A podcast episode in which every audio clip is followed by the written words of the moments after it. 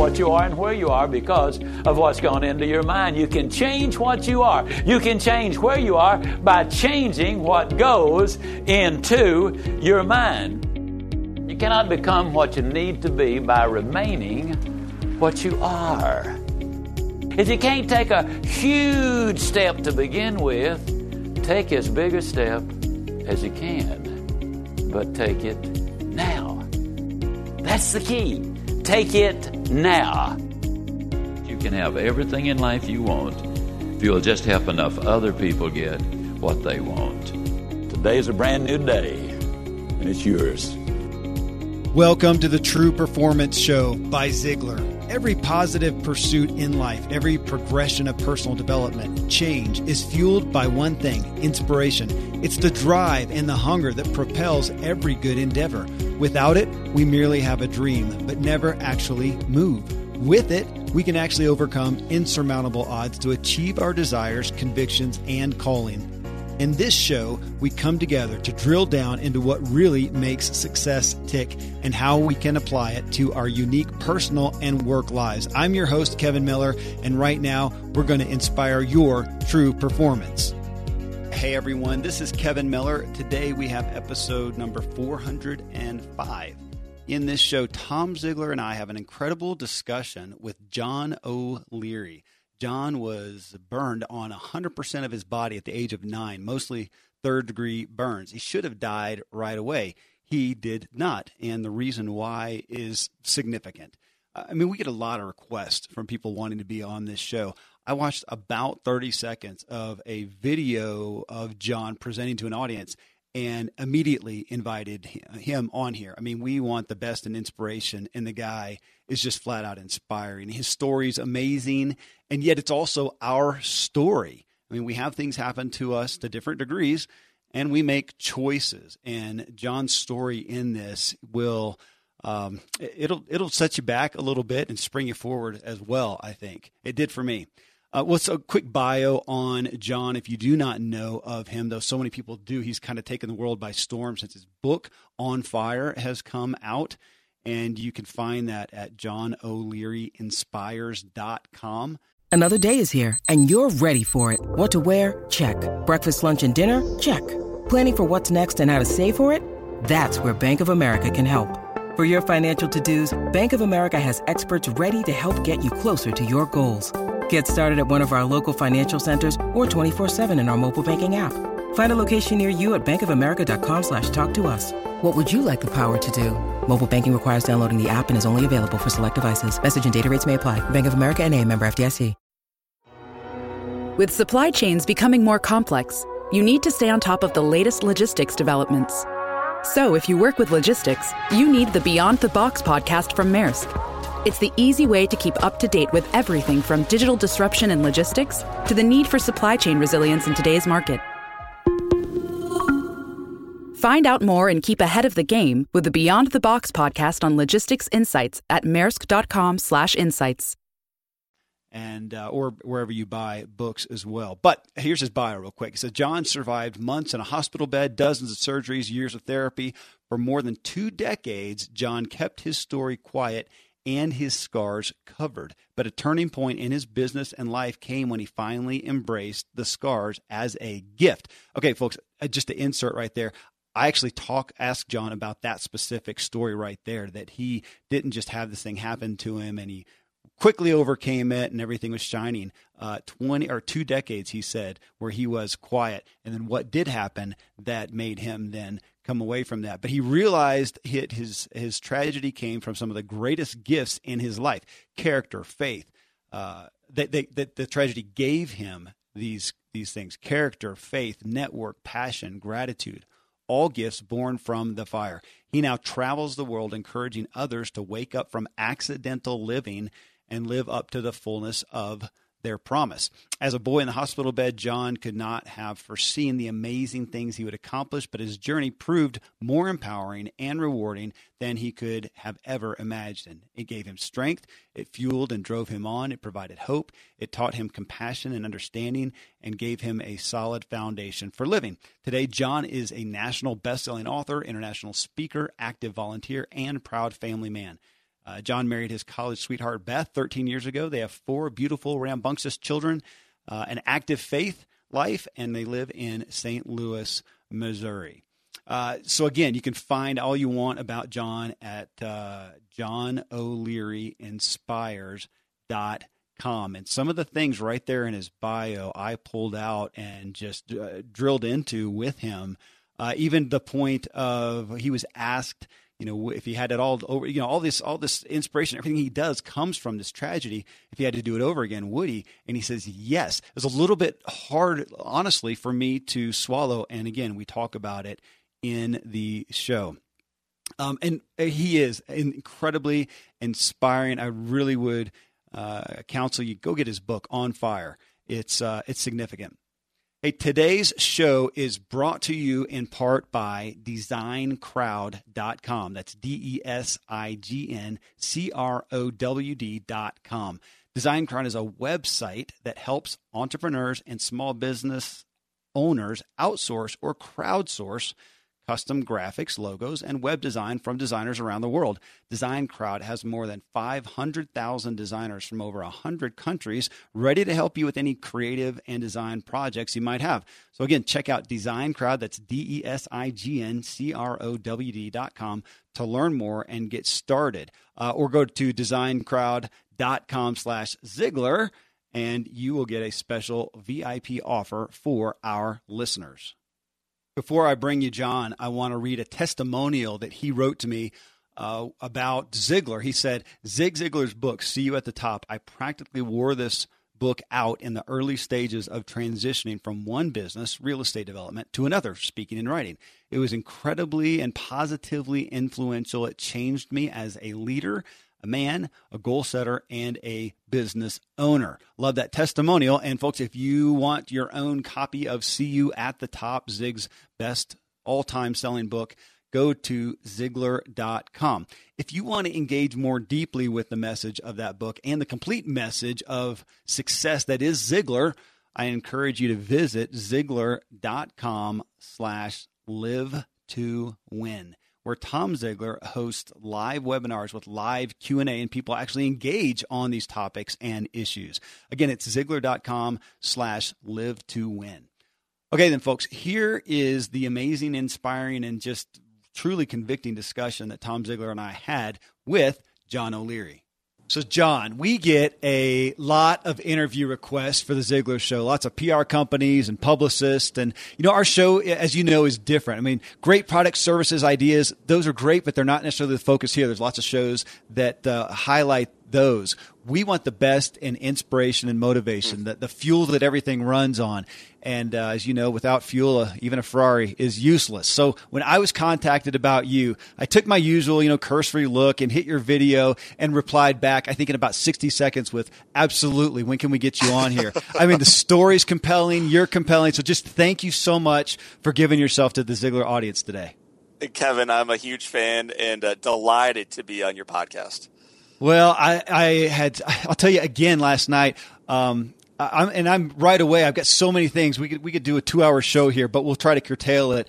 But uh, so so much it was relevant. I've got an older son who's had some medical issues, not to the extent of yours, but he is going to be uh, stoked. He just got back from college last night for the summer, so his first chore at home because you know he's got to hit that again now is he's going to read your book and it's going to inspire the fire out of him. So that book uh, with the tagline the seven choices to ignite a radically inspired life. I mean you had as i read about you and your history john you had your massive tragedy as a kid. At age nine you fought to live but you didn't hit the inspiration and motivational trail at 10 you said you spent No. eight months in bandages then you spent the next 20 years in self-imposed bandages so i'm wondering what finally ignited you Gosh, so uh, first of all, again, delighted to be on your show. One thing I think every one of your listeners knows, but maybe doesn't always articulate, is that everyone has a story.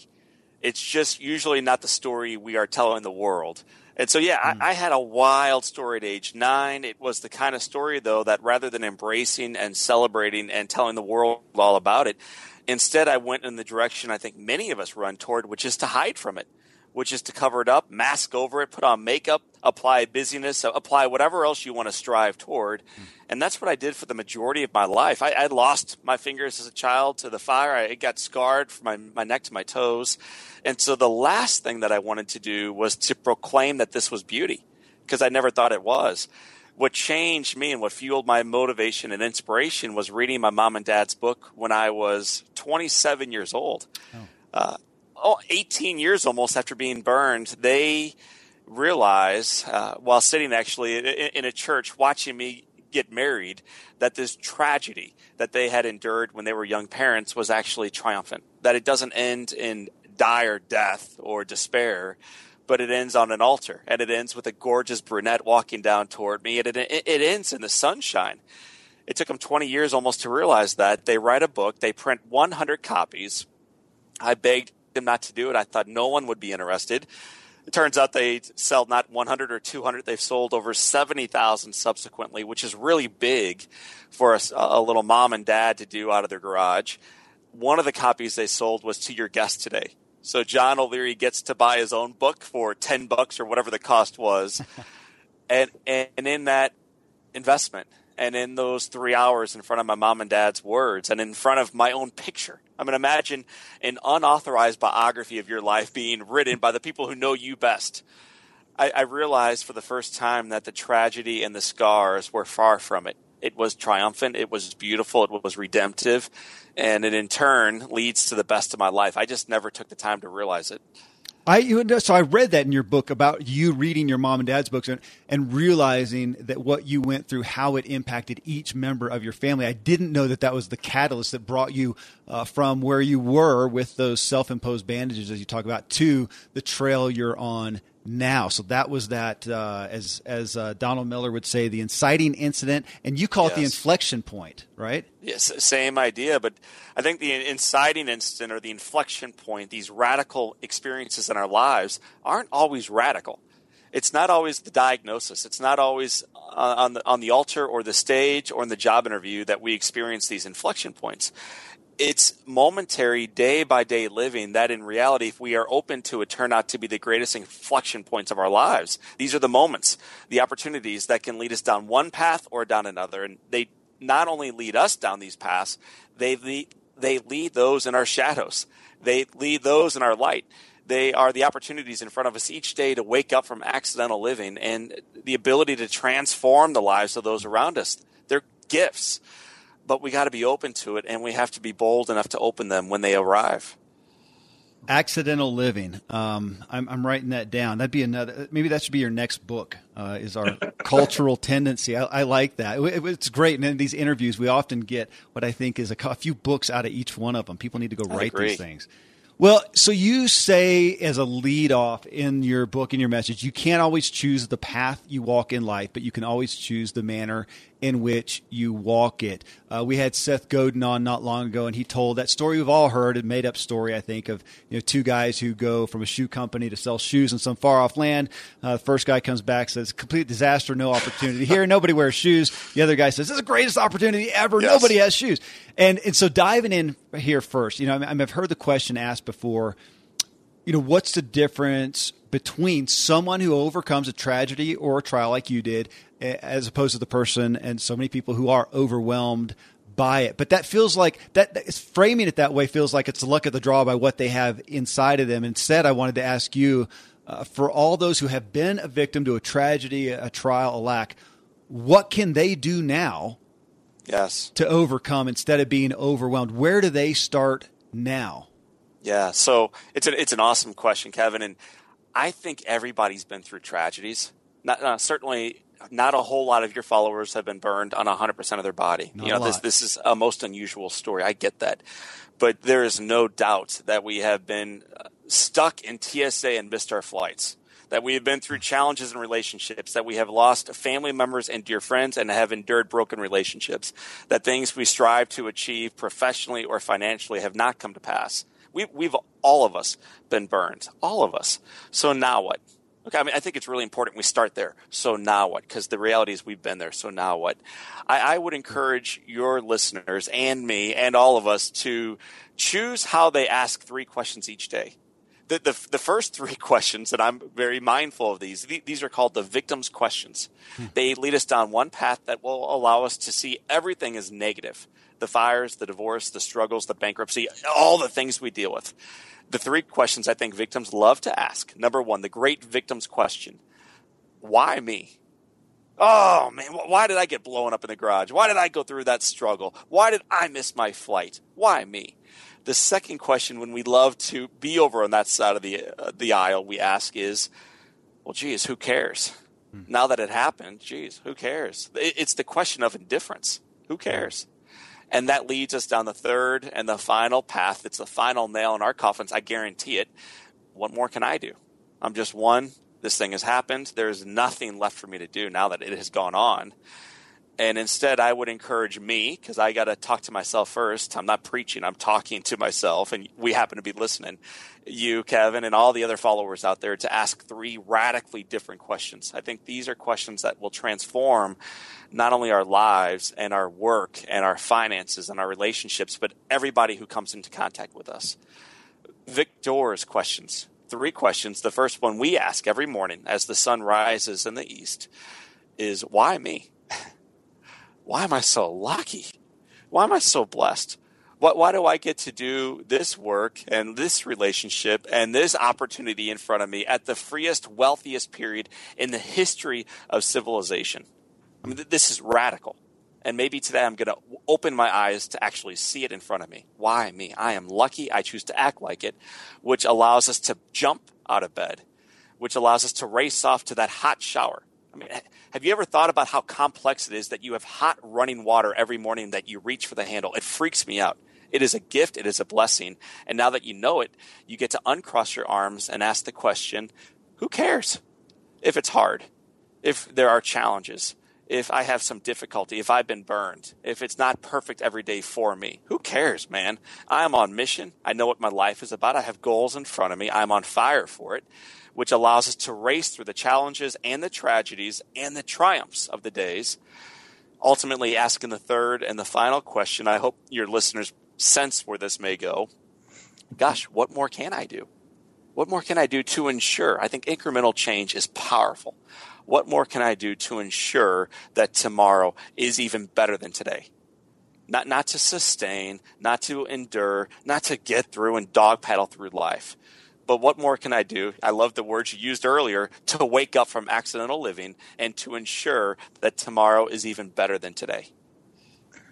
Wow, I love that. You made me flash back, and I, have told this story before, but in Dad's final couple of years on this earth, he was struggling. He had physical challenges. He had had a fall and lost a short term memory, and then he had Alzheimer's. And I would pick him up from where he lived, and I would bring him to the office at for 7:30 devotions every Monday morning at the office. So I pick him up. It's a bright day. The the sun is glaring, and I look at Dad in the passenger seat, and I just go, "How could this happen?" I mean, yeah. here's a man who's probably poured more of his life into the world than anybody I've ever met strangers, friends, it didn't matter. It was the same. It was 100%. How could this happen to me? And I remember driving down the road, and at that very instant, Dad just started shaking his head from left to right. He made this sound, mm, mm, mm. and he starts tapping the dashboard, and he looks at me, and he said, Son, can you believe how much we've got to be grateful for? And then he started going down the list. And I'm thinking, don't you see what's going yes. on? And then I realized he did see what was going on and he made the choice to make it work, to make what he could. Dad's mentor said this. He said, uh, his name is Fred Smith. He said, you know, when, when things happen to us and we have an issue, we have to decide if it's a fact or a problem. Yes. Facts we deal with, we accept. Problems we can do something about. Right? And I'm sure it takes you a little longer to get ready than than somebody who's right? Yeah, of course. That's a fact. But it's a problem you can overcome. I mean, it's just a choice, it's a decision, it's an attitude, it's no big deal. Well, eh, so Thank you, Tom. Right, page nine in your book again uh, that I'm poring over again last night uh, from front to back. Page nine, you say own your life, fight for it. It's your choice. So it feels like no matter what, you're trying to take away anyone's excuse for anything. I mean, is that uh, at the core a primary battle cry? Oh, Kevin. So, and I, uh, by the way, everything I share, I learned also from the people that I got to look up to in life pastors and priests and rabbis and parents, guardians, siblings. Zig Ziglar and a whole lot of other folks that I looked up to as well. But maybe one of the most influential leaders in my life was my mom. And I, I remember coming in from the hospital, eh, into the hospital. I'd not seen my family yet. I've been burned on my entire body. I'm dying. And my mom walks in. She takes my right hand in hers, pats my bald head. She looks me in the eyes and she says, I love you. Baby, I just love you. And I remember looking up at my mom and I said to her, Mama, knock it off with the love. Am I going to die?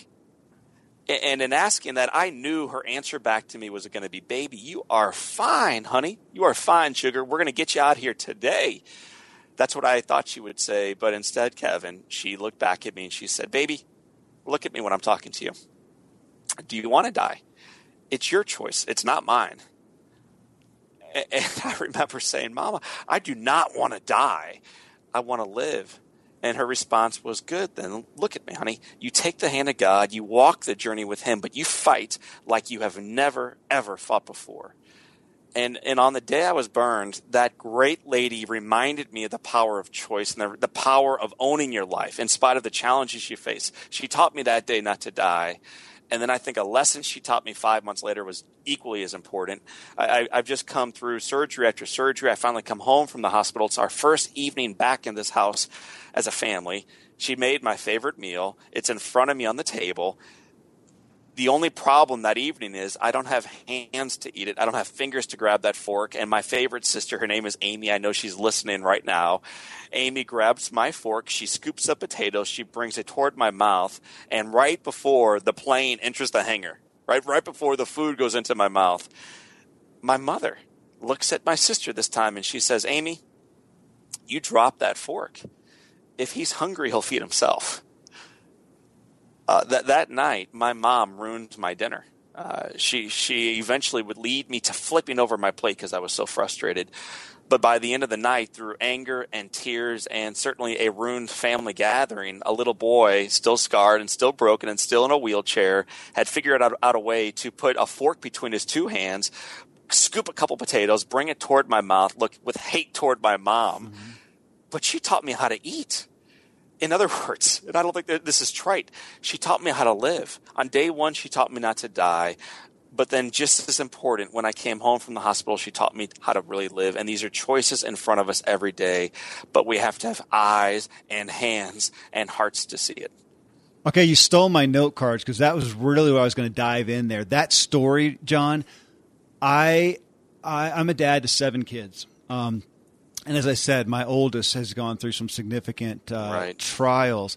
That story, uh, I'm gonna have to deal with that story. Uh, I'm going to talk to my, I, literally, seriously, I'm going to talk to my wife about that, that story because it troubles me because I have to admit that even hearing that, my first tendency, even thinking about it, would have been to say, you know, hey, buddy, okay, we'll take care of you tonight and maybe tomorrow, yeah. but you are going to have to learn to eat. We're not going to enable you because enabling is a big issue for me. But for her to do it, and you even admit, right there, you, you hated her, but she taught you that, uh, troubles, convicts. I, I got to deal. Yes. I'm going to deal with that. Literally, I'm going to I'm going to go. I've got kids from 20, almost 21, down to six, and because it feeds into one of my other questions is when we go through things, we as parents, we've talked about this in other shows. We tend to try to make things better for our own kids, and yet it's that strength that we got through the hardship that made us what we are today. How do we juggle with that with our kids? And not that this is a parenting focused show. But as we look at that, I think it's relevant to so many people. I'll, so I'll, I'll put that before you. How has yeah. that impacted your own uh, parenting and how you want to, as Andy Andrews told us, not raise great kids, but raise good adults? Mm. Well, I think, you know, people always are striving to be great leaders, but I think we got to start at home. And so I think this is a parenting show. We don't have to put the tagline parenting for tomorrow's future or whatever on the front of it, but this is a parenting show. It's a leadership show let's figure out how to do our life better so that we can lead those we love more effectively. Part of that is what we do at home. My mom ruins not only my first night at home, it was a Saturday. The following Tuesday, the piano teacher shows up. I, I, I never liked piano, man. I, I hated piano as a kid, so I figured, thank you, Lord, I finally don't have to take piano anymore. what a gift, man. At least one good thing came out of the fire. Well, Mrs. Bartello is in the room. She's guiding, I'm one of six, all the other kids through their piano lessons. Thank heavens I'm in a wheelchair. I don't have to mess with it. And then near the end of it, my mom comes in. She takes the brakes off my chair. She rolls me in. And my thought is, What are you doing, mom? I don't even have fingers anymore. I can't play the piano. It, it was the most useless exercise for a little boy with bandaged hands to play the piano. And yet today, almost three decades later, that little boy, now a man, now a father of four, loves to play the piano, man. And I rock out anything from typical church fare like Amazing Grace to Imagine Dragons, man. I, you, you pick the song, I can play it. Not because I'm great, but because my mom was an incredible leader. So I, I, credit her with why I look people in the eye when I shake their hands. It's why I, I, strive to do great things for others in life. It's why I play the piano and can pick up a fork. And so if you ask me how has this influenced the way I, I lead my own life or my own kids today, uh, hopefully profoundly. Things that are worthy are not easy. And if you want to help your child succeed, don't carry them over the finish line tri- trip your way and crawl your way forward with them. And I think it's the most effective way for not only them to finish strong, but for us to see examples in their life and in ours of what real heroism, what real leadership looks like. Okay, this is for my kids. Miller kids, you heard it. He said it. It wasn't me. All right. So there you go. There's there's the premise right there. And I got two boys, uh, ages ten and eleven, reluctantly playing, especially one playing piano. So there you go, guys. You're stuck with it for life, right there. Um, let me just say one more thing because I, I, get some negative blowback to this. I get a lot. We, I wrote about it one time on our blog, and a lot of people wrote in saying how cruel your mother is. How cruel! I mean, how could you not at least let one night of celebration? I, I, I understand that, man. Totally. Yeah, and so do I. And I understood it as a kid, and I, I wrestled with it as a man. But let, let's let's own the fact that she'd been with me every step along the way in the hospital for five months, and she would be the one shepherding me forward for the next couple years at home, and she is still with me today. In, in fact, uh, she's the one I had breakfast with this morning. We had a wonderful two-hour breakfast together. I never get two hours face to face with with with my mom. That day broke her heart mm. at home when she made me eat and yet she knew sometimes the short term pain leads to long term results, man. It's not always easy, it's not always sexy, it's certainly not always popular. But if this is done in great love, it will change not only our life and our heart, but also the lives and the hearts of those we serve with that kind of love. Uh, yeah, again, man, uh, I think you're, I assume many of the listeners, like myself, are going to have to grapple with that as parents. And then the next step of that, though, is okay for us, for, for me sitting right here. I'm 45 years old. I am no longer parented uh, by anyone, even though my wife may feel like she has to sometimes, but I, I'm technically not. We're on our own. We're fully responsible for ourselves now. So some have been coddled and protected and enabled they don't have the uh, blessing of pain that you do to have gone through a trial that they had to overcome or not, but gain the strength from that. They are where they are now, and they were not given a lot to strengthen them. Where do they start now? I mean, from a biblical standpoint, we talk about that. You know, God help me through the trial. That's where I call to yeah. you. That's where I get strengthened. Though none of us wake up in the morning and say, God, please make today suck. Um, yeah. yes. But we benefit from it. So Uh, where do we where do we go? Where do those who are out there saying I, I, was enabled? What do I do about it? How do I how do I become strong now? Perfect. So I, I, think it begins with us realizing how fortunate we are. I, I, think in first world nations, I would imagine most of your listeners are in one of those first world nations. I find that we are grateful for the least. And then you travel somewhere overseas, you go serve somewhere on a mission, and you realize these folks that have nothing, and I do nothing, are grateful for everything. So let, us wake up to that truth first, and let's then take the next step of okay, so what do we do about it in the lives that we currently have? There, there's a concept called falsifying trauma, which is a really cool idea, and it comes actually from forest fires. When, when there are terrific fires, like there are raging right now in Canada, oftentimes they'll try to replant trees. So rather than wait for nature to do its thing, they'll come in and they'll plant year and two year old trees in the hopes of quickly spurring growth. And what they find is almost every one of those trees they plant die. So they ask themselves, why, man? There's nothing to take their water source. There's no, there's no other high vegetation that's taking their sunshine. Why are these things dying? And they realize it's because they've been coddled. They've grown up in a greenhouse where everything was perfect for them.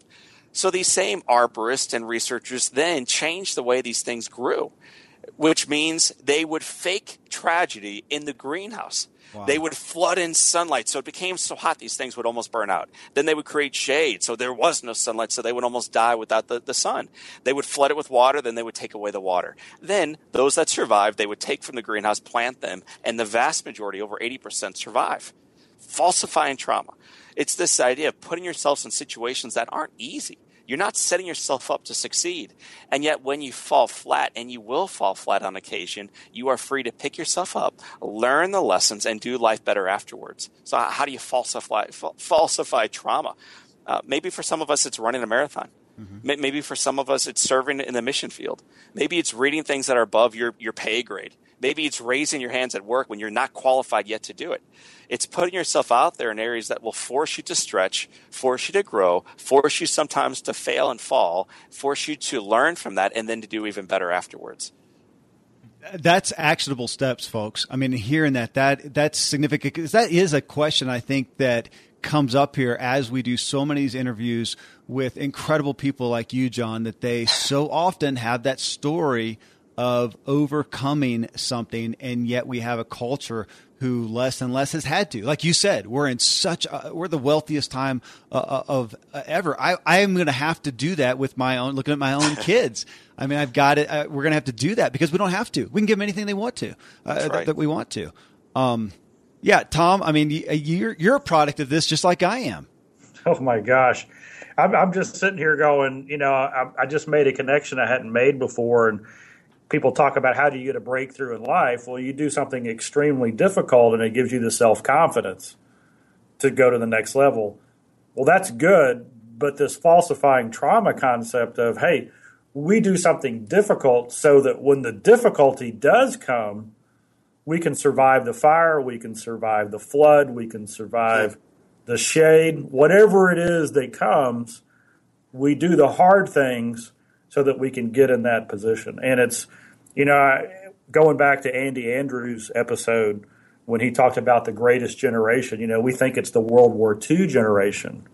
I live high up in the Rocky Mountains where the air is clean and fresh as possible, but then I step indoors and I'm breathing in untold amounts of toxins and allergens from paint and carpet and cleaning chemicals and pets and furniture and appliances and mold and so on. Studies show the indoor air is two to five times more polluted than the outdoor air anywhere you are. And in some places, it's a hundred times worse than that. Well, the solution is to get an air purifier, and Air Doctor is just the best out there. It filters out 99.99% of dangerous contaminants contaminants and allergens, such as pollen and pet dander and dust mites and mold and even bacteria and viruses. So your lungs don't have to try to do that. Air Doctor comes with a 30 day money back guarantee. So if you don't love it, just send it back for a refund minus shipping. Go to airdoctorpro.com. You can use the promo code Kevin, and depending on the model, you'll receive up to 39% off or up to 300 bucks. Exclusive to podcast customers, you will also receive a free three year warranty on any unit, which is an additional $84 value. So to get the special deal, go to AIRDOCTORPRO dot com. Use promo code Kevin. My family's big on candlelight, nice smells, essential oils, but most air fresheners and candles release dangerous chemicals into the air, and water based essential oil diffusers can diffuse harmful contaminants in your water and into the air you breathe. AromaTru is the state of the art waterless atomizing diffuser that transforms essential oils into a fine mist without the need for water, which means no more sticky messes and worries about mold or bacteria.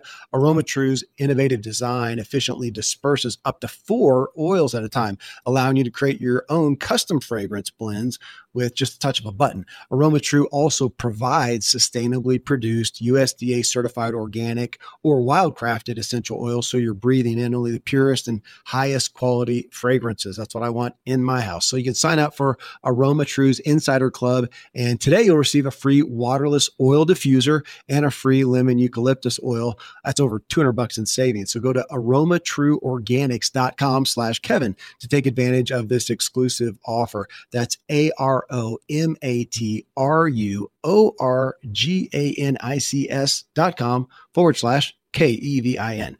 You can join AromaTru's Insider Club and scent your home organically. The only reason we're able to put out five shows a week on the What Drives You podcast is we created a workflow and we complete a process. If you run an e commerce business that ships products, there's a state of the art process you can use to save a ton of time and resources. ShipStation. They're the shipping solution that integrates wherever you sell online and streamlines your workflow so your business can grow. We ran a supplement business for a while. I had one of my kids go sign up for ShipStation and boom, it was done. They said it was really simple, which I found out when they went on a trip and I had to step in for a few days. The ShipStation dashboard is really easy to use and I realized how much of a discount they get up to 89% off UPS, DHL Express, and USPS rates. So you can work less, ship more with ShipStation. It's the innovative tool that helps turn your shipping challenges into opportunities for growth. Go to shipstation.com, use the code Kevin to sign up for a free 60-day trial. That's shipstation.com, code Kevin. They're not the greatest generation. Their parents were the greatest generation. Hmm. And what did they do to those kids during the Great Depression? They made them survive the, the trauma because I had no choice, right? They prepared them to become the greatest uh, generation by raising them with, hey, all we got is each other. Let's go work.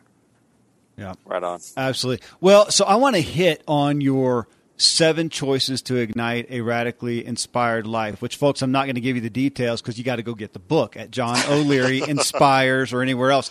But again, John O'Leary Inspires, that's where you can get it. Go there. But I do want to hit and just ask and this is my personal tact because it's what I care about in making sure people have the best chance, myself included, to digest a truth, is to ask some of the hard questions around it. And so on these ones, I want to do that a little bit, just explore them yeah. a little bit. So, number one, you start off with accountability. You say it ignites within us the power to surrender to things we just can't change, fight for the things we can, and celebrate each moment on the journey going forward. I want to hear some more from you because, I mean, most people, uh, the majority have a job with an employer, uh, coworkers, and there's accountability, uh, deadlines, and things that you have to, uh, you have accountability there. You know, as spouses and parents, we have accountability from our, our spouse and, and kids. But in our personal desires and endeavors, our callings, those secret desires, those dreams, we have no accountability. And I'm wondering where your perspective on how people can gain and enact accountability in their in their striving. How do they do that? Yeah. So let me share this first. Nothing I share or write uh, is mine. I, I, think everything that we have out there it has already been it's all already under the sun and it's been under the sun for millennia so l- let's begin with uh, this is not O'Leary's bright idea these are things that i've learned along the way that i'm trying to teach myself my family my babies and those that i get to speak to in the community so I, am a I'm a practitioner of this, not not the guy who made up the book. So I'll, I'll begin with that fact, Kevin. But but as far as how do you get accountability, man, we don't do life well by ourselves. If you go back through almost every mass shooting, go ahead and grab the headlines, man. Google it right now. Have fun with it. What almost every descriptor of the shooting will be is this uh, he, or sometimes she, was kind of a lone wolf. They kind of stayed to themselves. They did their own thing. They kind of hung out in the shadows. They did their own thing in life. We're, we are not intended to do work, to do faith, to do life, to do exercise, to do relationship by ourselves. You're not intended to do it. So don't try. Don't try to be that, that ninja in the night that hangs out by yourself and gets it all done. You're not that good. No offense. None of us are.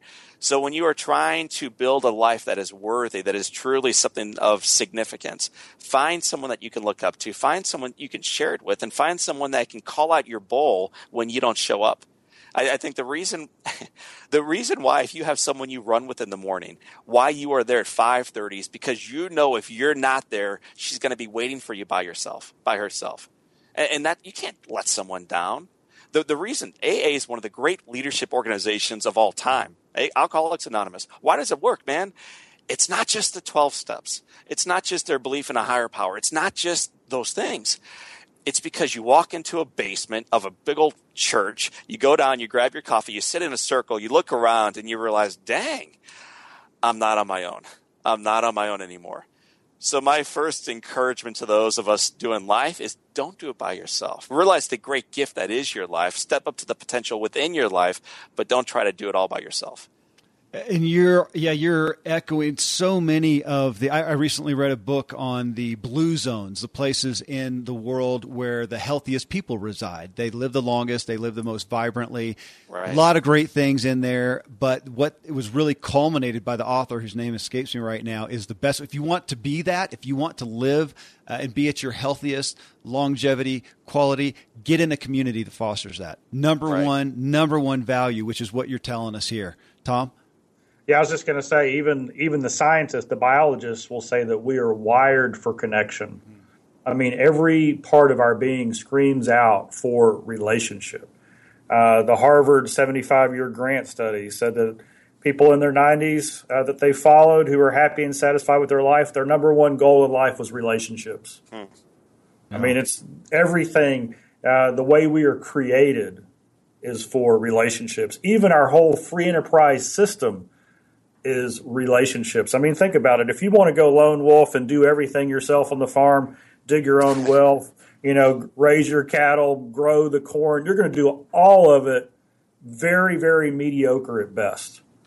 As soon as you specialize and become the best in whatever your gift is, you explode in potential, but you can't do it unless somebody brings the water, provides the feed, does all the other stuff. In other words, even our economy depends on relationships.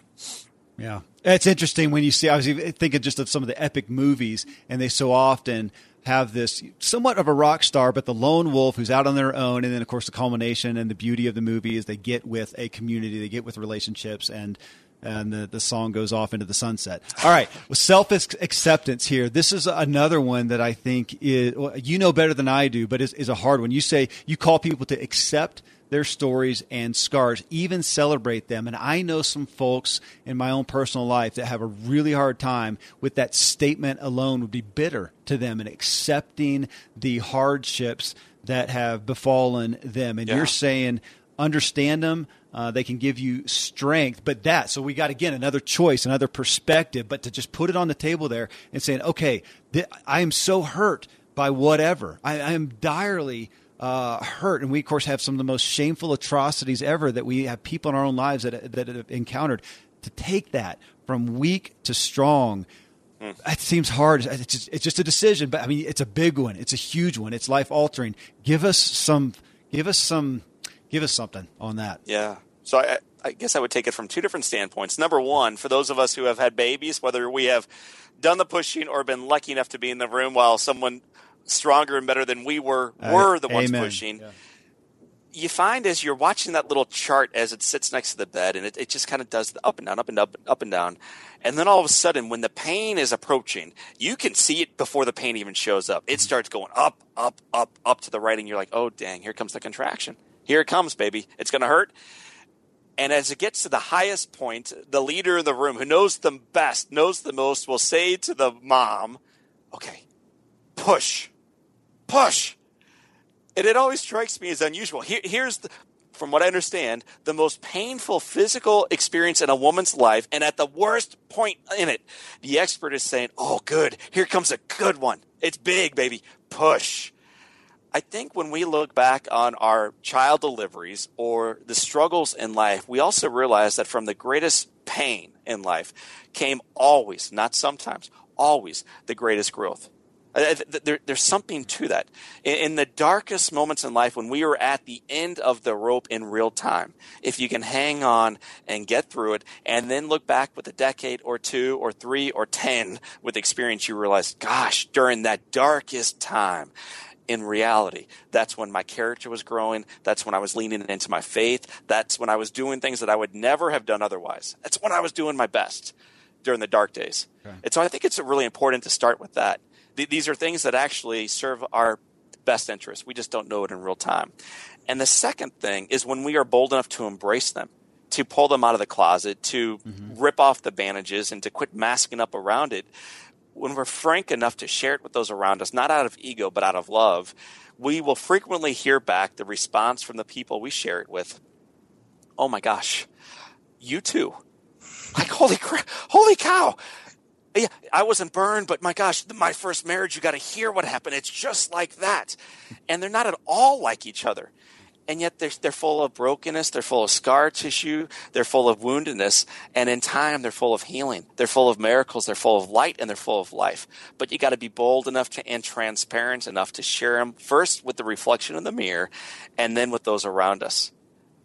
Okay, that feels big because uh, that's where I was going to go really with that. I was thinking about people who had things, and I've got some specific people in mind right now in my life who have some things that are in their past that are there and they have handicapped them, and that was that was where I was going to even dive in further. But you just said it. I, I think you share share it get it out right. there on the open that is again i love an actionable step so folks if you're sitting with something a, a bitterness, a hurt, a shame, uh, an anger, uh, volatility. Share it, get it out. Right. Whether it's you know you talked about AA, but if it's with I would I would assume uh, a, a, counselor, a group, or whatever, just get it out. Yep, I tell you. This, this is to me. This is the key. When, when we have a program called our Ziglar Legacy Certification, where we certify people to teach our courses, and the number one thing that I emphasize in front of the room is don't tell Zig Ziglar stories. you know what you need to do is you need to take these principles, the teaching, and you need to teach that, and you got to put your own stories in there. And the more blood, sweat, and tears, the more scars, the more I wish I hadn't have done that that you can put in there, the more connection you're going to get out of that audience.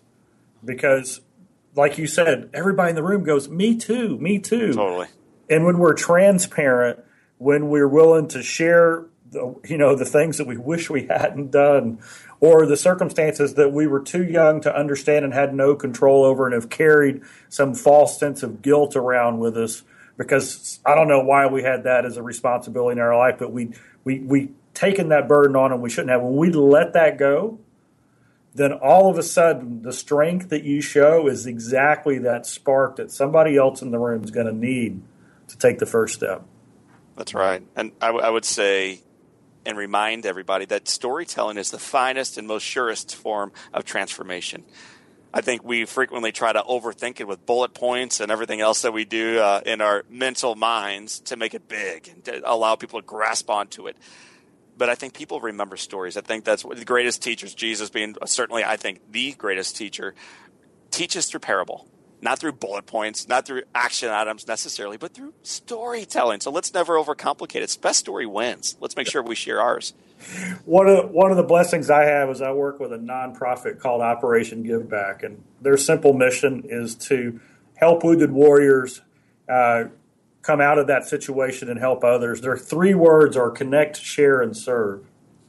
So I think it's funny. We just spent the first little part of this, you know, seven points here on connection. We got to connect. And then the second thing we do with these wounded warriors is we help them share their story because healing comes in sharing. And then all of a sudden they, they join the military for this sense of responsibility to serve our country. And their injury has taken that ability away officially. But now they can go out and serve their own community again. And it's, right. I mean, it's just a theme, isn't it? That, you know, we find our strength in, in, in connection. And then when we tell our story and we share, healing comes and that gives us the capacity to serve. Well, man, it takes me right Thank back you, to my first note that I took on you in this in this interview right here, which was telling your story, the real story, maybe not the one that you have let other people uh, see or told to them. Um, thank you for that. Well, purpose. This next one uh, seems to me incredibly. Again, this is the next the next choice. You said you might save a life, even your own, and I took that. I, I said I, I know so many people, and uh, I would happen to be one of those who valiantly have tried to help and serve others while they themselves need so much saving. So, on this note that you're giving, uh, this this premise you're giving us, would it be safe to say even before you can really save another's life, stop, go save your own life first to a degree? Yeah, I'm, I think uh, you can't take care of others until you first take care of yourselves. You can't heal another person. I think sometimes this is what happens in education. It's what happens in sales. It's what happens in hospitals. You can't serve anybody else until you first really know who you are, what your values are, what your passion and purpose is in life. And then in knowing that and saving, to use your terms, uh, your, yourself, then you can go off and make the greatest difference possible. And you, you read this in the book, certainly, but my brother Jim was uh, an incredibly fine example of this. I, you know, when I was burned in, in, this garage explosion, I came running back out on fire into my mom and dad's house. Nobody's home to my knowledge. And I just stood on top of a rug of flame with flames leaping off of my body, three feet in all directions, having no idea what to do for myself, no idea how to save myself, just praying for a hero. And I see my 17 year old brother Jim racing toward me uh, he was not at all what I would think of as being my hero. He was not who I was praying for, in other words. He was a tough older sibling. And yet, this was his moment. This was his chance to change, to serve, to find purpose. He picked up a rug. It took him a couple moments, a couple minutes, quite literally, beat down the flames, burning himself in the process, carried me outside, saved my life. The entire time he swung down into the flames, he's burning himself. When you touch something hot, guys and ladies, our natural reaction is immediately to pull back. If our lives are only and uniquely about us and ourselves and our paycheck and our ego and our good looks, that's what we do. But when our lives are about others, when our lives are about purpose, when it's about something higher than ourselves, when it's about passion and service, that's what frees us to go off and do the next best thing, even if we get burned in the process. So yeah, you got to be able to save yourself, but it doesn't stop uh, in your own home or your own condo, man. It, it allows you to live it in the mission field. When we fast, we stop eating food and allow our body to repair. The research on the benefits and the reset is profound. The problem is we like food. We're addicted to food. Me too. Missing a meal or a day of eating is terrifying to a lot of people. So here is Prolon. It's a revolutionary plant based nutrition program that nourishes the body while making the cells believe they're fasting. Prolon is not a diet, it's science based on Nobel Prize winning discoveries in medicine. Prolon provides a five day program where you get snacks and soups and beverages, all designed to keep your body in a fasting state while taking away the difficulty and mindset of deprivation. I've fasted for five days with nothing but water, and my physical and mental state was incredible. My struggle was just wanting to fulfill my habit of eating. It was significant. Prolon took that away. It's amazing. I feel like I'm cheating, but getting the benefits of fasting. So right now, Prolon is offering what drives you listeners 10% off their five day nutrition program. So go to Prolon Life dot com slash Kevin. That's P R O L O N life dot com slash Kevin for the special offer. Thankfully, the days of building a business website, then having this massive endeavor to integrate an online store are gone. Today, Shopify has fixed all that. I had one business where we actually built the entire website on Shopify's platform. So whether you're just starting out or you're selling a million bucks of product already, Shopify is just the industry leader. It works the same for physical products or online and digital, and Shopify is just hands down the best out there. Most importantly, Shopify helps you turn browsers into buyers with the internet's best converting checkout. It's 36% better on average compared to other leading commerce platforms. Getting people to buy is not that hard, at least to the buying point but getting them to actually give their payment info is. And Shopify is king in that department. They also have top tier customer service, which I think is critical. You can sign up for a $1 per month trial period at shopify.com slash Kevin. That's all lowercase. Go to shopify.com slash Kevin to grow your business no matter what stage you're in. Shopify.com slash Kevin. At Evernorth Health Services, we believe costs shouldn't get in the way of life changing care, and we're doing everything in our power to make it possible. Behavioral health solutions that also keep your projections at their best? It's possible. Pharmacy benefits that benefit your bottom line? It's possible. Complex specialty care that cares about your ROI? It's possible. Because we're already doing it. All while saving businesses billions. That's Wonder made possible. Learn more at evernorth.com/wonder. That's uh, significant. I love the I love that analogy. Um, man, uh, okay, next one. Be a victor. why me? Yeah. You came back to the question of why me, which we talked about, and how you changed that from the victim why me to the victor uh, uh, why me and it, it, reminded me back i was i spent a long time i've done a lot of work over the years helping people transition from tr- traditional employment to self-employment. And i realized in that that they had to come to grips with who am i to do something different than the norm right. something different than those around me who it may threaten it may scare but who am i? I've got to come to grips with that. And i felt like you're you're calling us to that. Um, you said, you, and you said in that the manner in which we ask this question, why me, changes everything that happens afterwards. Choose wisely. Folks, I'm going to say that again. Uh, why me? He's asking. Okay, talking about being a victor. The manner in which we ask this question changes everything that happens afterwards. Choose wisely. I mean, again, John, you're, you're back to choice. You're back to that. Right. It, it is, it's, it's up to us which way are we gonna go? I mean, it, it, it, feels like this. This again. This is your battle cry. This is where well, you're at, Kevin. When I, you know, the, the book is called On Fire, and the, publisher Simon and Schuster wanted to put my picture on the front of it, mm. and I refused.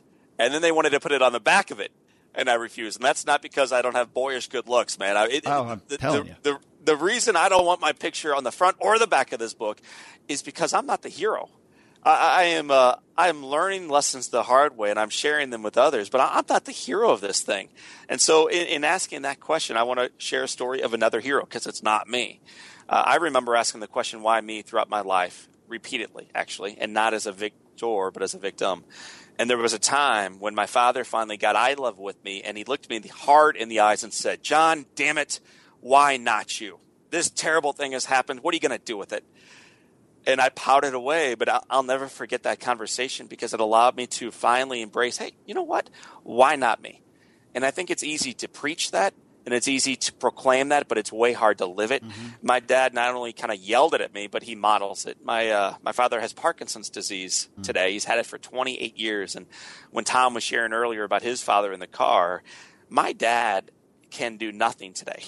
Mm. you know, he, he's alive, but he's in a wheelchair. He lost his job. He's lost the ability to speak for the most part. He's losing the ability to swallow. He's losing the ability to fully take oxygen into his lungs. I mean, he is losing everything except the goofy grin on his face and the zest in his life and the joy in his eyes. And so I sat with my dad maybe two years ago now on a screen porch. He's in a wheelchair. He spilt an iced tea a moment ago because he shakes. So I grabbed him another iced tea. I sat down next to him. I told him that I loved him and that he was my hero. And then I said, Dad, 26 years back then of Parkinson's and you've never complained. How, how come you never complain about this? And his response, and Tom, you'll be nodding your head to this, is John, how can I complain when I have so many reasons to be grateful? So I said to him, Dad, give me three things you're grateful for. Just three. You know, for Parkinson's, for the wheelchair. Give me three things, man. And the very first thing he said was, John, I'm grateful it wasn't a more serious disease. And then I said, oh, okay, yeah. He's lost his job. He's lost everything, but he's glad it wasn't worse. then he said, secondly, uh, I used to be so busy. Now I have nothing but time to reflect on who I am and where God is in my journey. I'm grateful for that time, actually. What, what beautiful space that has been given to me. And then he said, thirdly, I've always liked your mom. I said, Dad, I'm glad you like mom. You guys started dating when you were freshmen in high school. You've been together over 45 years. I'm glad you like your wife. And he said, uh, Honey, he's got a very hushed voice, so I'll speak like my dad for a moment. John, you're missing the point. You're missing the point. All my coworkers showed me to the door. I had no value to them anymore. My friends realized that I can no longer play golf with them or go to, to sporting events with them, so they are pushing me away. But your mother, my wife, keeps stepping closer and closer and closer, and I cannot tell you how grateful I am to that. And so at this, I am a complete train wreck like I'm about to be if I keep going into it right now. And I stand up to give my dad this big, huge bear hug. And my mean type A former army dad sends, says to me very firmly, John, sit back down. I'm not done. And so I'm scared of my dad still. He can move pretty quick in that wheelchair. So I, I sit back down, and my, my dad says, I'm not done. I got more. And I won't go through with you the laundry list on this show today, but I think he eventually shared 13 things that he's grateful to Parkinson's for providing him in his own life. 13 for the worst. And so when we think about the ways we can ask the question, why me? Yes, indeed, we can ask them as a victim, and it will get you nowhere. Or you can seek the goodness that has resulted from the explosions or the disease or the losses in your own life and realize, yes, indeed, they exist even in these places. Well, this feels like, again, these are, these are not uh, simple things to actually do, but they're simple answers. And so, why me? And you came back again to gratitude. Why me? I mean, it gives us a focal point, folks. Again, for taking action. Doesn't mean it's easy, but it's uh, it's it's simple. Uh, well, which... Kevin, I, I do know you're big into action, so I want to make sure people have at least one action item. Here we go. Gratitude is actually not easy, but it but it's doable. And I would encourage folks if you're wondering, well, how do I get more gratitude in my life? Consider a gratitude journal. This is so doable. And right now, I know some of your listeners are thinking, dude, I have no time for this. I got no time, so I'm going to help you find a little bit of time. Uh, whatever time you set your alarm clock for in the morning, tomorrow morning, set it for 60 seconds earlier. One minute.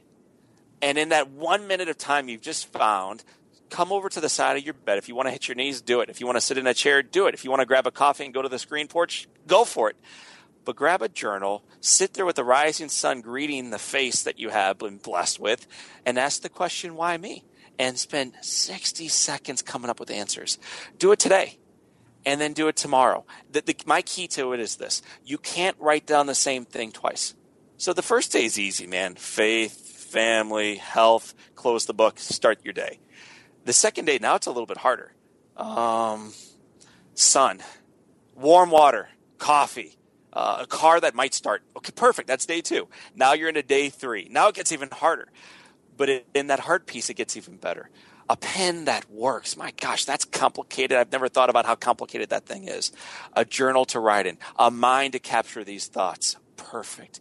Go on and on and on. And that gratitude journal will go deeper and deeper and deeper and inspire you to realize, wow, I am blessed. And today I will act like it. 60 seconds. I love it. Makes me think of the movie we bought a zoo with Matt Damon, and he right. has that that line of it just 20 seconds of insane courage. You're saying 60 seconds of gratitude. John, my wife worked through a hard time in her life. Uh, somebody gave her the book by Ann Voskamp, A Thousand Gifts, and she did a journal with the family. She asked us at certain points, she'd hand somebody the journal, say, "Hey, just think of a couple things," and she made it a family journal, and we hit a thousand and kept on going.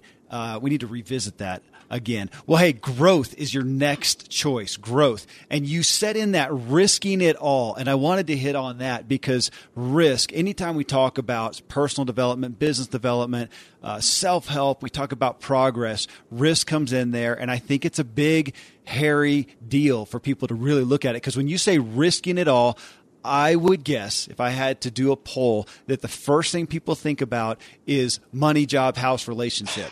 You know, I know that from a self-employment and leading people there. That was really when you talk about risk. That's what they're they're thinking of, and I I think it's broader than that. But I'll ask you for the average person out there like me that we're listening. So you say risk it all.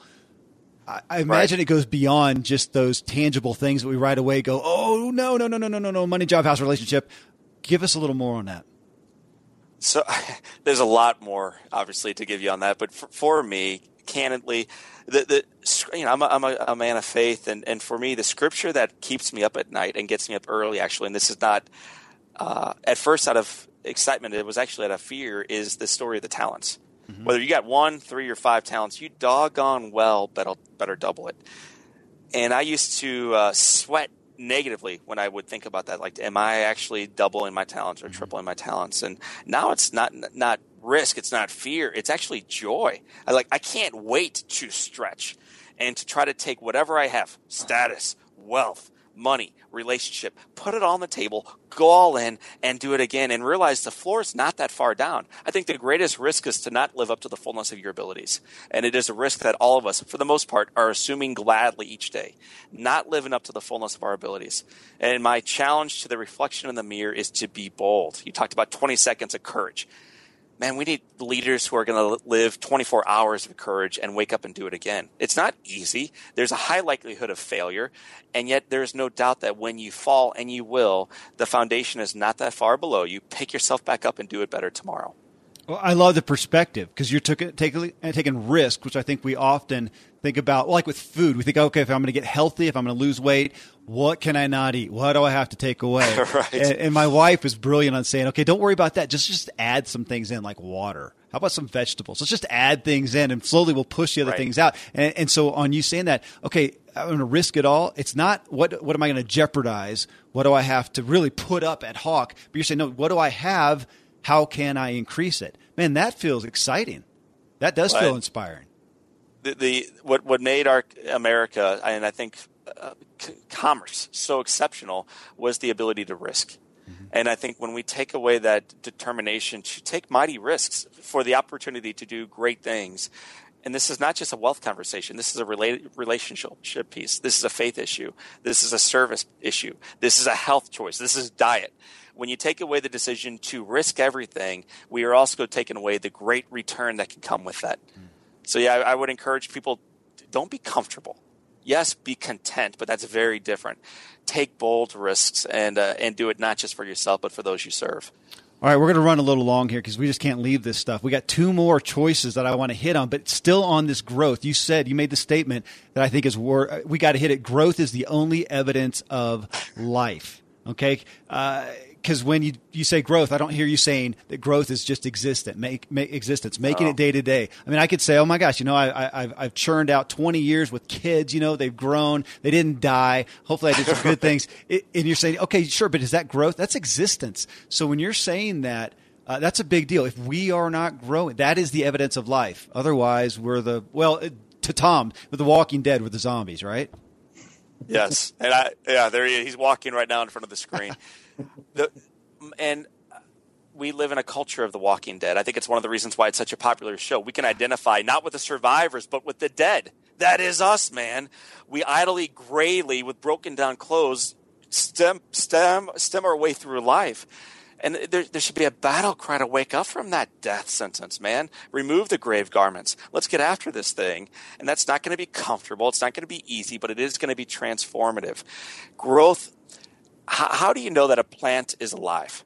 As soon as grass stops growing, you can rest assured that the summer is in full season, man, and this baby is going to slowly start graying. It's going to start browning, browning, and it's going to return to wherever, wherever it came.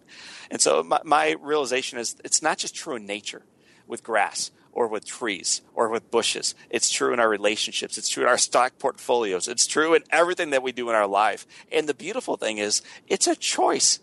It's a choice to invest ourselves in things that are worthy, to see them not only not die or not only endure until retirement, but to truly thrive. I think that that is our calling each day to truly thrive. Don't just sustain yourself, but thrive each day. Absolutely. Thank you. So, significance. This is near and dear to Tom's heart. Significance, one of his favorite words, favorite terms, favorite focal points. A mission of Ziglar, underlying mission of that. Um, but to say significance, and we look at, well, you even made the statement uh, of burn brightly long after you are gone, which I appreciate that. I also know that we are flesh and we also want what's going to benefit me today. And I want you to hit on that. That yes, as we are looking at significance, and, and, Tom, you too, as we're looking at significance, at mattering long after we're gone, at doing something that continues after we're gone, and not being so short sighted just to look on this little life that we have now. But I want you guys to comment on the reality that I see and have experienced that when I live in that way, when right. we do those things, it makes today really stinking great too. So, what I would suggest, and I, I love teaching through storytelling. I, I, realize we're going through this pretty quick, but one of the great leaders. That's why they have to go get the book. Okay, that's right. John O'Leary inspires. Okay, that's right. On fire, baby. Check it out.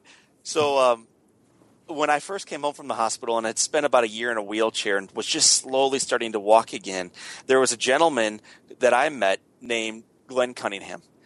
Glenn Cunningham, and, and maybe your listeners right now, Google him. Go to Wikipedia, check him out. What you'll see is you'll see a guy who apparently got burned when he was little, figured out how to walk again, started running, became the fastest miler of all time, and then retired. Wow. So that's it in Wikipedia. This is the guy that I meet. This guy who got burned, should have lost his legs, somehow survived, kept his legs, became a runner, and now this I think 83 year old man is walking at my side, encouraging a little boy who also is burned, is also trying to figure out how to walk again, is also wondering what's in store for me. That yes, indeed, there are some amazing things in store, but baby, you got to fight for it. You got to keep walking toward it, and you can't ever quit. And so these are some of the things that I learned from my friend Glenn. A week after he left my side, I learned that he died of old age. Mm-hmm. He was surrounded by friends and family that's what I learned. And I learned so much more about Glenn as he pursued significance, not just success in life. Success would have been him counting the medals that he had collected in the Berlin Olympics or in his races being an academic and an All American runner. But he never sat still. He never kind of took it for himself. It was always, what more can I do for those around me? Th- this guy was such a phenomenal leader that the court systems in his neighborhood asked him to take on kids that were problem children and Glenn had a very simple response to any requests in life. It's one we all should be bold enough to respond with. His response was yes. Don't, don't worry about counting the cost. Don't ask yourself, well, how am I going to do this? His answer was yes. Yes, I will. So he did it once, then a second time, and then kids were kind of runaways, would come by his house. It wasn't a house, it was a ranch. And his simple rule was yes, and I get to love you the way I love my kids, which means you'll live under my roof. I'm going to treat you like I treat my babies, but you're going to work. You're going to come under my law, and it won't be easy, but you will receive meal, you will receive shelter, you will receive love. By the time this great man, this great runner, this great survivor, and his great wife, Ruth, passed, this fella had said yes, this is going to freak you out, to more than 8,000 kids in his lifetime. 8,000 runaways, 8,000 broken kids, 8,000 foster children had come into his life and into his family life. He had said yes to 8,000 lives that continue on long after Glenn Cunningham has, has passed from the earth. Now, this isn't celebrated on Wikipedia. It's not celebrated as much in society. It's not something you can easily track on a trophy. But when you look for significance, these are the things that will far outlive your life here on earth. And Glenn is a beautiful example to me as a little boy learning how to walk, and now as a man learning how to kind of live on how to say yes to the big stuff of life. Wow. That's dramatic. I'm going to go look the guy up. I've never heard that story at all. Yeah, that is amazing. And whenever I think of uh, significance, I think of legacy. Mm. I mean, that's that's the point of life, isn't it? To leave a legacy to create uh, a compound effect, to see ripples go on. Uh, I love that. There's so many organizations, so many companies, so many people dedicated to success. Significance is just one more step. Right. Right. And what if everyone said, you know what, I'm going to take that one more step? What would happen if everyone took that one more step? Mm-hmm. Doesn't have to be 8,000. What if it's only four? What if it's only two? What if it's only two? Yes. How long before the world has changed? 60 seconds in the morning, right, John? It's where it starts. And I, always think success is the tail that follows significance. Huh. I, I think Glenn Cunningham, and there are various other examples portrayed in that chapter. Glenn Cunningham is an incredible example of a successful guy because because he pursued significance. It, I think frequently what happens in life is we, we, we chase our goals and we know once we get there, then we will pursue the legacy. Once we achieve a certain status or a certain amount of wealth, then we can make a difference. That is such backward thinking. I, I would just encourage all of us, and I'm talking to the reflection in the mirror first, pursue significance, pursue that legacy that you were talking about, Tom, and in that, success is certain to follow suit. Yeah, I I created a quote, and it's and it's it it kind of goes over into the theology side, and I don't say it very often because I do it in the context of a lot of things, but it but it says this: We are not called to be successful we're called to be significant. And when we're significant, success is often part of the package. There you go. Awesome. That's awesome. All right. I got one more choice, but then, folks, we got uh, we're going to end with an action point. Um, John's ignition statement. So the last one, love. Uh, and you know what? I'm going to read from your paper here. Um, every day we can choose shut people out or open our hearts, clench our fists or open up our arms. The choice we make can transform lives. So opening hearts, opening arms. Uh, I know for a lot of folks, kind of back eh, eh, to the to the scenario of, of um, you know, accepting what has happened to you and embracing that, that it can initially to open our, hearts, open our arms. There's a lot of people have been burned with that and they are now, they are closed up. So to do this is going to risk something that hurt them in the past. I mean, is, is it fair to say, as with most things of value, to lay it out on the table, if you're going to love, it will not be risk free. It's going to be hard again? Anything worthy is hard. Anything. And uh, what I would also suggest about that is things that are originally are worthy sometimes lose their luster to us. Uh, that, that, it's true in, in, in, finance, faith, relationships, marriage, partnership, parenting. You name the thing, the, the, the, the marathon running, baby. It all gets old quick.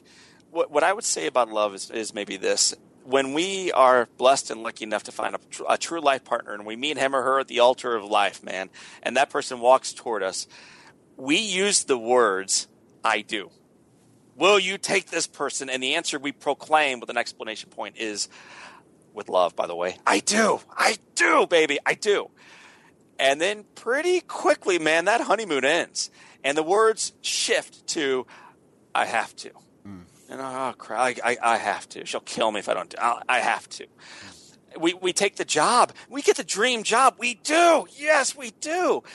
And then after a week of sitting in traffic on the way to the job or realizing the manager's not who we thought she might be, I have to.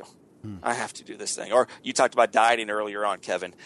I do, man. I'm, I'm, I'm going to do it, man. I'm going to eat those veggies. I'm going to drink that water. I'm going to take back the freedom of, of my health. I do. And then eventually I have to eat the veggies and I have to drink water. And where is my soda, baby? Uh, my, my challenge to us is to realize we can motivate ourselves from one of two great places, two opposite sources. The first one is fear, that idea of I have to, or, or else. It's the one that politicians utilize. It's the one that the media has grabbed onto and put in front of our faces every day. Alternatively, the one that we can choose and opt into is the one of love. It's the one where we get to, man. We get to show up we say I do. And in doing so, it changes not only our response to people, but also their response back. It's a transformative experience to step into any relationship with the words, I love you, and there's nothing you can do about it. All right, you just stepped on some toes of mine that I'll have to deal with later with that. I, it literally, I, I have an, an, issue that just came to mind, John, that I have done that with. Uh, I have been doing that, and I have been, I've been living out of a high, I have to instead of I get to, and it's ridiculous and un, uh, unacceptable. Thank you uh, for that ignition statement. That's where I want to end here. You said crafting a short, simple reminder of our driving purpose. Folks, this is your last uh, blessed action step from this show. You're going to get the rest of them by buying uh, his book. Um, crafting a short, simple reminder of our driving purpose. And John's, you, you cited yours. I thank you for doing that because God demands it. My family deserves it and the world is starved for it. Ask, why are you here? Why do you want to thrive in life? Why give your absolute best and pour yourself into this situation with everything you have?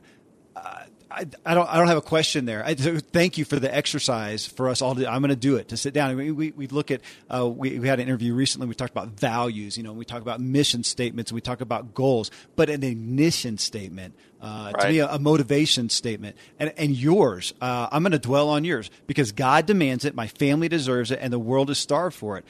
I just lost all my excuses, John. that's the idea, Kevin, and that's what that statement should do for all of us. And if they want to cheat and take that one word for word, run with it, baby. Make it a business card, claim it as yours, put your name below it. So, where did it come from, though? I think that's the question. Mm we all in business have mission statements. Every business that I'm aware of has some type of mission statement, and for the most part, they're hollow words that hang somewhere with cobwebs. They're too long, they're too hollow, they mean very little. I, I think businesses should have mission statements that are extraordinarily worthy, that turn people on to wake up early, get into work, do their best, stay late, and impact while they're there. Ignition statements are our individual response to it. They are would allow us to become the best version of ourselves regardless of the challenges. And the key to them, I think, ultimately is this. It's not just what you do while you're at work. It's what you do on your way to work. It's what you do while you're dressing in the mirror. It's what you do before you get in front of the mirror. It's what you do when you come home from work. It's how you greet every person along the way. It's how you live 24 7, that undivided life that we all are blessed with. It's all encompassing. So it keeps you lit up for your lives, regardless of where you are, regardless of what you're doing, regardless, this is key, of how you're feeling. Mm-hmm. And the question it helps you ask and answer is why do I choose to thrive? In every experience. And again, just so they can hear it and steal it or make their own. For me, whether I'm with a TSA agent who is strip searching me again, or I'm with my spouse or four babies, or I'm jet lagged, or I'm in front of a big audience, or I'm in front of two friends on a podcast. The reason I choose to do my best is because God demands it. The world is starved for it. I would love to leave folks with that question. Why do you want to thrive in life? Uh, maybe that's my, my wife keeps telling me I got to get a tattoo. That might be it because I want one that inspires and convicts me. Why do you want to thrive in life? So, folks, again, the book is on fire and it's the seven choices to ignite a radically inspired life. John's site where you can get involved with him, which you direly need to do, is johnolearyinspires.com. John, thank you thank you for this. I am going to listen to it with my family um, uh, and uh, be glad, uh, be thrilled to share it with the Ziglar audience and the tens of thousands there. And I hope it leads to tens of thousands more who come and listen to the life giving message you have. Thanks for spending your time and your heart with us. Amen. Amen. Thank you so much, John. And Tom, before everybody runs, they just, I just need to share this. I, I'm a uh, I am far from being an extraordinary leader. I'm a sojourner on the way and trying to get better. But when I was at my worst, I turned to a guy named Ziglar and I read everything that that old fella had ever written and it transformed me from stinking thinking and everything else that we could quote to setting goals to knowing my values to knowing the foundation to understanding the value of mentors i mean I, am here because of a whole lot of things that have worked purpose, purpose, purpose, purposely and perfectly for me, including God's grace. But there is no doubt, Tom, that I'm here because of your dad's wisdom. And so, Kevin and Tom and Ziglar followers, I'm grateful to be on the show. I'm honored to be in your midst, and I wish you all the best going forward. Ah, thank you, brother. We'll use that testimony. What a gift. Thank you, John. Thanks, everyone, for listening and being with us in the Ziglar Show. I'll talk to you in the next one.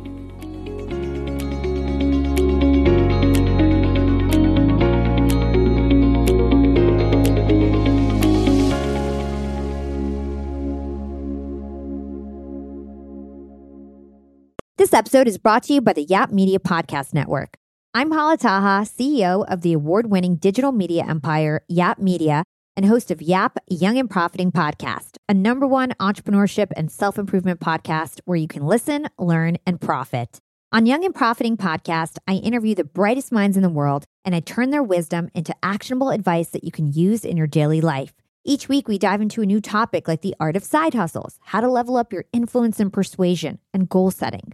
I interview A list guests on Young and Profiting. I've got the best guests, like the world's number one negotiation expert, Chris Voss, Shark Daymond John, serial entrepreneurs Alex and Leila Hormozi, and even movie stars like Matthew McConaughey. There's absolutely no fluff on my podcast, and that's on purpose. Every episode is jam packed with advice that's going to push your life forward. I do my research, I get straight to the point, and I take things really seriously, which is why I'm known as the podcast princess and how I became one of the top podcasters in the world in less than five years. Young and Profiting Podcast is for all ages. Don't let the name fool you. It's an advanced show. As long as you want to learn and level up, you will be forever young. So join podcast royalty and subscribe to Young and Profiting Podcast, or YAP, like it's often called by my YAP fam, on Apple, Spotify, Castbox, or wherever you listen to your podcasts.